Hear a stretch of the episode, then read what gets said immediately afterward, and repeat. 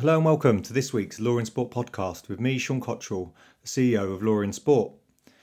In this show, we've got a fantastic interview with Nick Bitel, the CEO of the London Marathon, the chairman of Sports England, and a renowned sports lawyer. In this episode, he goes on to talk about his career, how he became a sports lawyer, how he transitioned into sports business, and gives some fascinating insights into sports governance, both on a domestic level in the UK, but also to an international level, and talks about some of the problems that we've seen with international federations.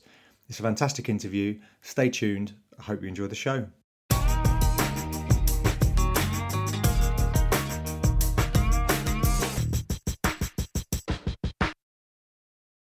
Nick, uh, thanks for taking the time out of what is a ridiculously busy schedule. Um, you've got a fascinating story about how, how you got into sports law and how you ended up becoming the uh, CEO of the London Marathon and now chair of Sport England. Um, you know, we discussed this. I think it was over a year ago now in Chicago over lunch and uh, or breakfast. I think Atlanta. Atlanta. Oh, Atlanta. Yeah, sorry, stand corrected. um, in Atlanta. Could you, ex- you know, just give us a quick run through, if you can, if such things possible, of your career up to date? Um, I always had a love of sport. I played rugby at a fairly decent level, um, and I originally went to university in America uh, to a small college called Davidson, North Carolina. And when I was there, I remember that the local UNC team lost in the final of the NCAA basketball to uh, Marquette. And after that, I think the, I, they won after I'd left uh, because a young boy called Michael Jordan uh, played, played for them. And I was always fascinated, really, since then, uh, with a basketball and Michael Jordan. But the difference, uh, there seemed to be a really small difference that one person or one thing could make to a team. Uh, throughout my career, I've always seen that is uh, absolutely true on the playing field, but I think it's also true for lawyers and what lawyers can do for sports. Sometimes it's not the massive changes that you think that you're going to be affecting, it is the small incremental changes, but they can make such a massive difference to the sport, the club, or the player. And I think that's what I've always found fascinating about sports law in the way that we can have a, a major effect. Um, as, a, as a lawyer, I was very fortunate. I um, started in practice and saw uh, fairly early on, um, 1984 seems a long time ago, um, that there might be a gap in the market, that the large firms, traditionally the people like Farrer and Co. had always acted uh, for sports organisations, uh, but there weren't really much in the way of a competitor. And I thought I was at a smallish practice, and I thought here was a point of difference that we could effect and we could compete. A, li- a few little later, really, um, I came across Steve Townley, who uh, a number of people in our industry will re- remember, and I thought, yeah, there's a business model that we could go for. Um, I, my first sports law client was actually the London Marathon in 1984, um, and we acted for them for uh, five years um, until I really understood, uh, I think, a bit more about the sports market. I also had a client called Keith Prowse, who in those days was an independent company, did uh, sports and travel um, and hospitality at major sports events. And through them, I got introduced around and I'm pleased to say uh, made some very good connections. Um, so, what would you say is that, the, know, from, from 1984, what was, what was the key differences? You know, what was the sports market like at the time? Because I am just presuming there wasn't the type of money around that's been you know that's banded about now, and it, you know, it wasn't so such a mass participation activity. There wasn't. Um, there certainly wasn't the money in it, and there weren't. It wasn't seen as a distinct discipline. Um, Edward Grayson, who uh, was thought of as really the, the doyen of sports lawyers originally, um, had just written a book I think in the mid 80s about what he said was sports law, but I think people thought he was a bit odd at the time. I think people always thought that Edward was a bit odd. I, I liked him, but uh, he, he, no one really thought there was such a thing called sports law. Um, it was only really when I started to pick up events uh, after that. So I first art, acted for the Ryder Cup in 1989 and for Wimbledon in 1990, both of whom are still clients uh, today. And we saw there a different, as I, as I said, a slightly different commercial uh, operator. These weren't the federations. Um, I think the federations still, in those days, were stuck uh, in an old mindset. They weren't particularly commercial, as you say. Um, and yet, these big events like Wimbledon Light Ryder Cup were thinking in a commercial, they were thinking in a business sense, and that's why they needed lawyers who could help them see a future and see a way through. And we started acting for them those, um, on, on those occasions. And so, with your, it's fascinating actually to think that these standalone events, you know, helped you sort of blood into the, the sports law sector, and then surely that experience then did help you know, with some of the conversations and, and, then working for international federations and national governing bodies as they started to cotton on that they could commercialise and, and should commercialise. Um, how did that impact? Well, it did help, but national governing bodies still struggle with this idea of them being a commercial operator. Um, in my new role as chair of Sport England, one of the things I've tried to do, one of the first things changes I've made, uh, was to try and bring in an insight function into sport. Um, because in my experience, national governing bodies, international federations have been really slow to adopt what you would think of as fairly standard business practices. And I'm afraid to say far too many of our sports really don't understand their customers, not in the way that uh, when you see some of the really fast expanding sports, you know, think people like Tough Mudder, who's been a fantastic success story. They really do analyse and understand what their customers want and how they're going to interact with them as a, as a customer stroke business relationship. British cycling, probably out of our national federations, do it better than most. So I've started this insight function doing a lot of the basic research that if it was a business you'd be doing, but then the sports haven't done. So we're doing that for them.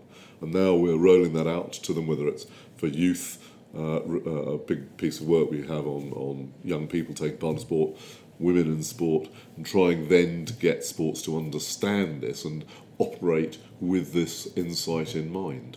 Um, and I still find that today, as a lawyer, um, very often federations still don't think madly as commercially, I'm afraid to say. And, and what do you think the problem is there? Because my perception yeah, is that there's, you know, I feel like the FA gets a hard time, the RFU slightly less less of a hard time. Um, you know, most governing bodies and international federations are, are, there to be shot at, and in the main, they're doing a, a, a, good job. But they, it seems that their priorities obviously focus much like in clubs, focus on the activity itself and what's, what's what's taking place.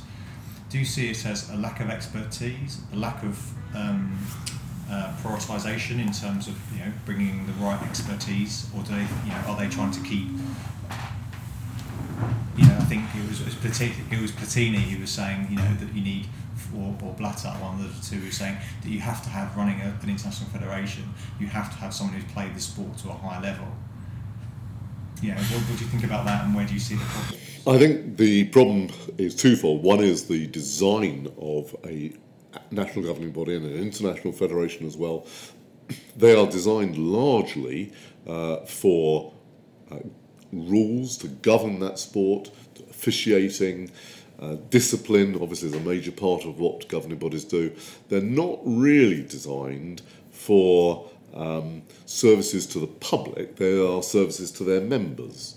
And over the years, if you talk about people like the FA, um, the FA has been an odd hybrid, hasn't it? It's had what are major commercial pieces like the um, FA Cup and the England team, um, but actually it's not being run by, uh, in, in, recent history, it hasn't been run uh, by a, a, body that really has that expert um, views because it's largely come from uh, the game. Uh, so one of the things that Sport England has been doing is trying to insist on governance changes and that's about bringing independent experts onto boards.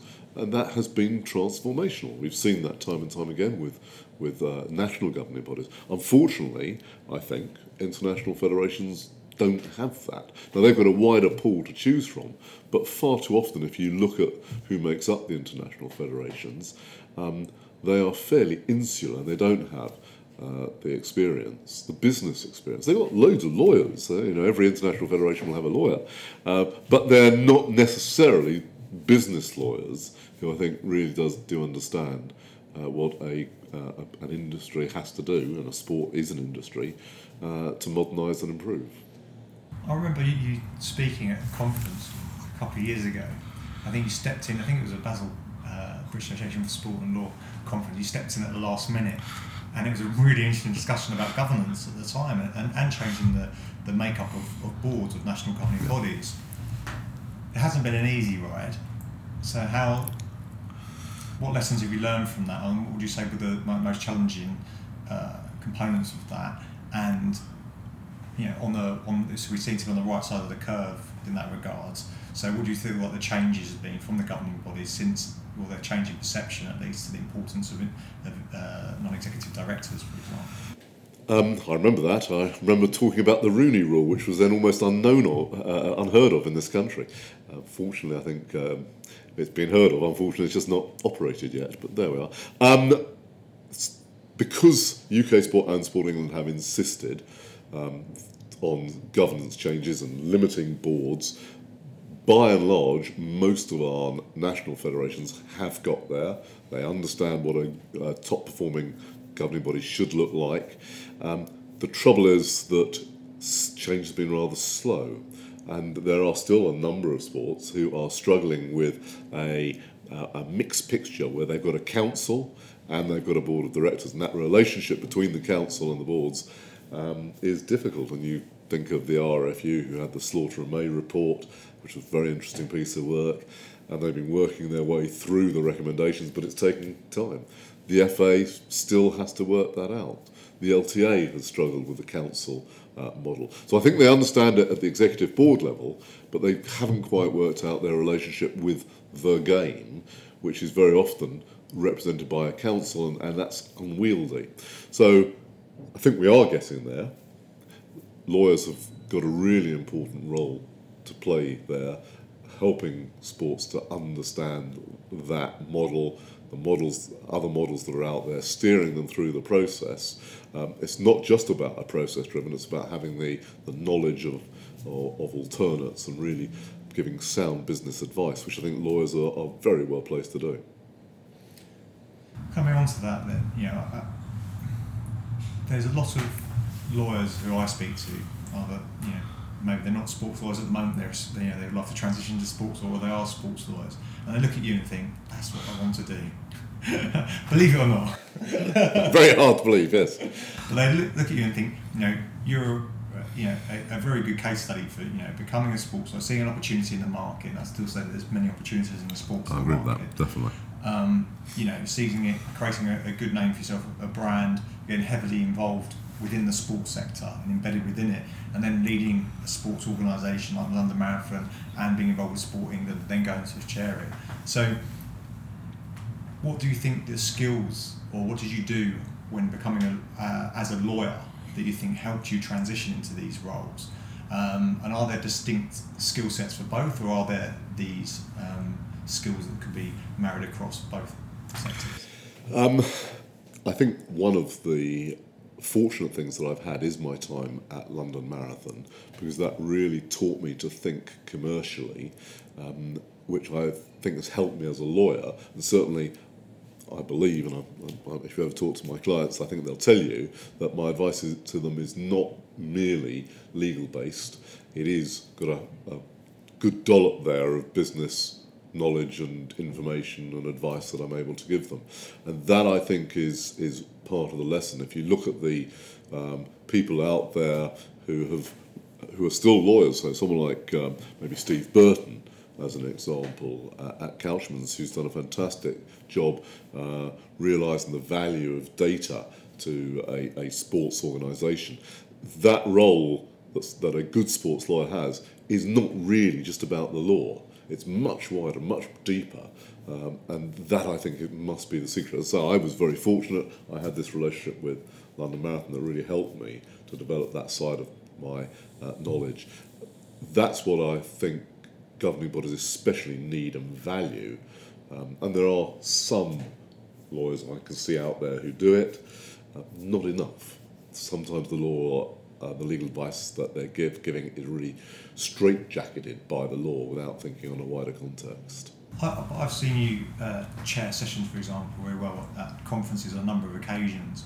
I can't help but think that you know that that skill set was, was gained and developed. Maybe you, you just did it to university or before naturally gifted.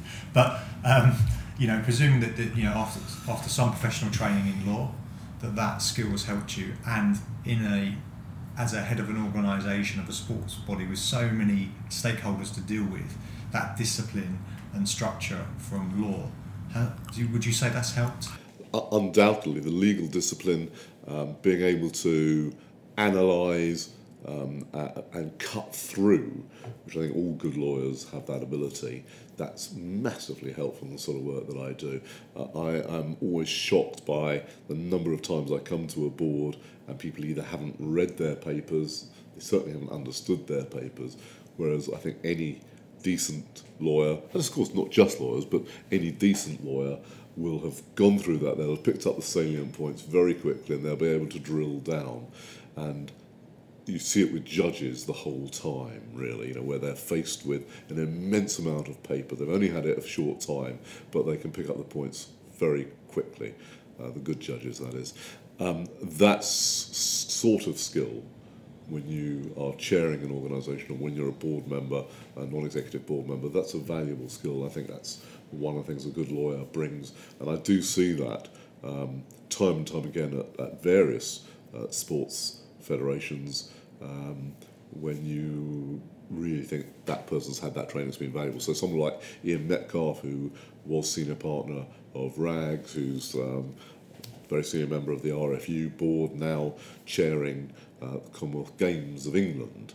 Again, you see someone like that has bring brought all of that experience as a lawyer, uh, um, and is exactly the sort of case study I think that um, would be a model to follow uh, for other sports lawyers.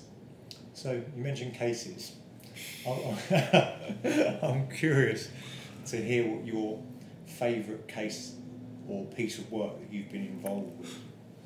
You know, you could you could use an example of this your favourite sports law case that you you know that, that takes your fancy, or, or you can talk about um, you know an area of work or a piece of work sorry, that you've been involved with that you think you know what I'm really proud of this. Um, I'm obviously very proud of uh, winning in the Supreme Court for RFU against Viagogo. I thought that was uh, a very interesting case intellectually, but broke new ground. Um, Viagogo were an odd opponent. Um, it, has been reported, though I'm not giving away secret, that when we won a particular interim uh, costs order against them and they had to pay us £10,000, um, they turned up with a wheelbarrow full of £1 coins to pay the, the uh, £10,000. That gives you a little bit about what their mindset was. So, so just, just to give some background um, for, for people who aren't familiar with the case, because it is, a, is an important case. Sure. You, um, um, we um, applied for, on behalf of the Rugby Football Union, against uh, Viagogo, which is a secondary ticket selling site a platform for others to sell, they would say. And because they're not selling, I say, we, we couldn't apply for an order against them to stop them selling. And we couldn't get to the people behind them because it's all shrouded in mystery and secret as to who is the person selling. So we applied for a discovery order, Norwich Pharmacal, which uh, obviously will be familiar to, to everybody. Um, there were therefore quite a lot of arguments about what is a ticket what are the contractual terms? What remedies might you have? Is it inducement to breach? Is it trespass? All sorts of cases. And the uh, both High Court, Court of Appeal, and eventually uh, Supreme Court had to look at all of this. Um, I was a bit surprised actually that the Supreme Court gave permission to appeal to them and took it up, but it was because there had been no cases on these arguments and they were um, some of them quite novel and complex. And this was important to the RFU because it was essentially saying, because their view is that they try to keep the ticket prices um, static, so therefore they can get the most um, fans essentially into the stadium and have access to people who play the sport to have access to, to, to watch internationals and, and other matches. I think it's very important to all sports because um, when you look at somebody like the RFU or Wimbledon or the FA, um, who is in their stadia is a very important part of their commercial mix. Um, it might be that you don't want to have too many corporate uh, hospitality guests because it changes the atmosphere. Um, some will remember Roy Keane, who talk, famously talked about the prawn sandwich uh, brigade. I don't think what people actually knew was it was a dig at sports lawyers, uh, because that day we'd had a BASL sports law conference at Manchester, at which he popped in uh, to to have a word with with us and um, I think that it was a particularly pointed dig at us. Um, but you know that sort of resonance, and you've heard people like Mike Catt in the past talking about wanting to make sure that the fans are behind them, and, and that, that if there's too many corporates in the stadia, it alters it, and they don't feel as though they've got that uh, home advantage. And it might be things of that nature. It's um, also important commercially that you're trying to benefit those people who put into the sport on a regular basis. Certainly, that's the RFU view. They want um, the people who are playing in clubs and supporting clubs are officials. They want to benefit them to keep them into the game. So it was an important. These are. This is a very important uh, policy, I think, for the RFU and others. Um, and we'll see how it develops over the years because it's still fairly new. Viagogo now claim to be based in Switzerland and uh, there may be more uh, litigation ahead. You've got a great insight into the sports law sector and, and as we've heard, into to, to international federations, governments, and the business of sport. What do you think are some of the challenges, you know, or what interests you at the moment? You look ahead and think, hmm, this could be an interesting development. Um, what do you think the challenge that's facing the sports industry as a whole at the moment? Um, the challenges facing the industry, um, sports industry, maybe slightly different from the sports law industry. Uh, the, the, challenges facing the sports industry, and I think to some extent, therefore, lawyers, is really the idea of content for free, uh, which is a massive challenge for sports, um, be it um, television pictures, be it radio, be it, be it news. How do you control that?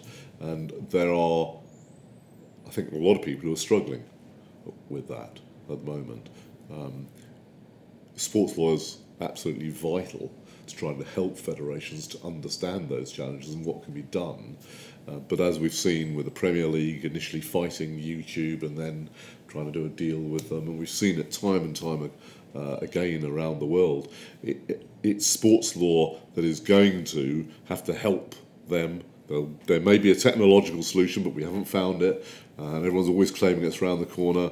Uh, my experience is that pirates will always find a way around technology. So, what is it that lawyers can do to help and, and change the dynamic there? Because otherwise, um, all of the immense success that we've seen, with, whether it's Premier League, whether it's cricket, whether it's rugby, uh, all of those require exclusivity. And if you lose that exclusivity, then there's a danger. So I think that's the thing that most people are struggling with. You know, do you allow people to take photos when they're in stadia? You know, the Ryder Cup used to say no. Now they've sort of come to a hybrid position. What do you do about drones, which are increasingly becoming a, challenge for sports? Um, at the Ryder Cup, we did have one betting company threatening to fly an eagle with a camera over it. So these are the sorts of things that uh, we've got to think about for the future. I think, yeah, I think very good point. And you know, we're covering a lot of legal issues at the moment on this, particularly Vine. Um, you know, exactly the same points, and it is a challenge because the technology is enabling people to do things that were just not in visions a few years ago. Absolutely. And I, am not sure as well that um, a lot of the judiciary and uh, a lot of lawyers and some of even people involved in the media sector understand what is happening at the moment. Um, so it's a very good point. But it's also data.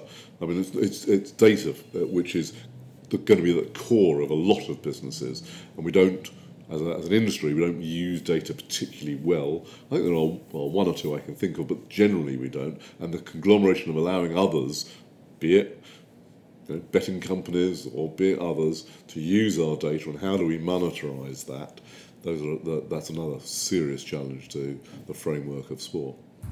Yeah, so the advice would be to make sure you do engage with lawyers early in that front because you hear I've heard of cases where um, football clubs, for example, have essentially given away their database of their fans to betting companies without realising it. Um, you think that's such valuable information, um, and, and uh, you know, you're just giving it away. It's, not quite for free, but for a very low cost. Um, to finish off with, what would you say of three? If you could give advice to, and I always ask this question to people like yourself because you know it's really interesting to, to hear your perspective on it what three pieces of advice would you give to someone who's aspiring sports writer? So they may be just starting out in their career um, at university, or they may be, you know, as I, I meet quite a few senior lawyers in other sectors, particularly in house counsel, who, who then want to work for sports organisations. What would you say to three, three key um, skills that they should have? I think they're that certainly the general skills of listening before you speak. That's just a general one which lawyers, I'm afraid, tend to forget. Um, I do believe, as I've said before, that lawyers, especially in sport, need to be more commercially minded. And they need to really understand, and, and that's probably the skill set that I see more rarely amongst lawyers, certainly sports lawyers, than any other skill which is valuable. So, trying to understand business models, how business works, I think that's the sort of thing that will transform some any lawyer, uh, sports lawyer especially, from being a, an ordinary technical lawyer to a great lawyer. And there are a number of examples out there. Um, and then finally, I suppose uh, there's no substitute, I'm afraid, for hard work. That's excellent advice. Um, thank you so much. Thank you. Um, it was a pleasure to interview you. Um, and yeah, thanks. Thank you. Well, that's all we have time for for this show. Remember, for all your expert commentary and analysis on the latest legal issues and developments from the world of sport, you can go to lawinsport.com or follow us on Twitter at lawinsport. And remember, you can now check out our membership plans so you can become a standard member and get access to three peer reviewed articles a month, unlimited access to our features, unlimited access to our news uh, articles. If you become a plus member, you get some fantastic benefits, including unlimited access to our peer reviewed articles, access to our job board, discounts to our seminars, discounts to our conferences, webinars, etc., um, and exclusive access to these. So, if you want more information on that, go to lawinsport.com forward slash membership. Um, have a great week and thanks for tuning in.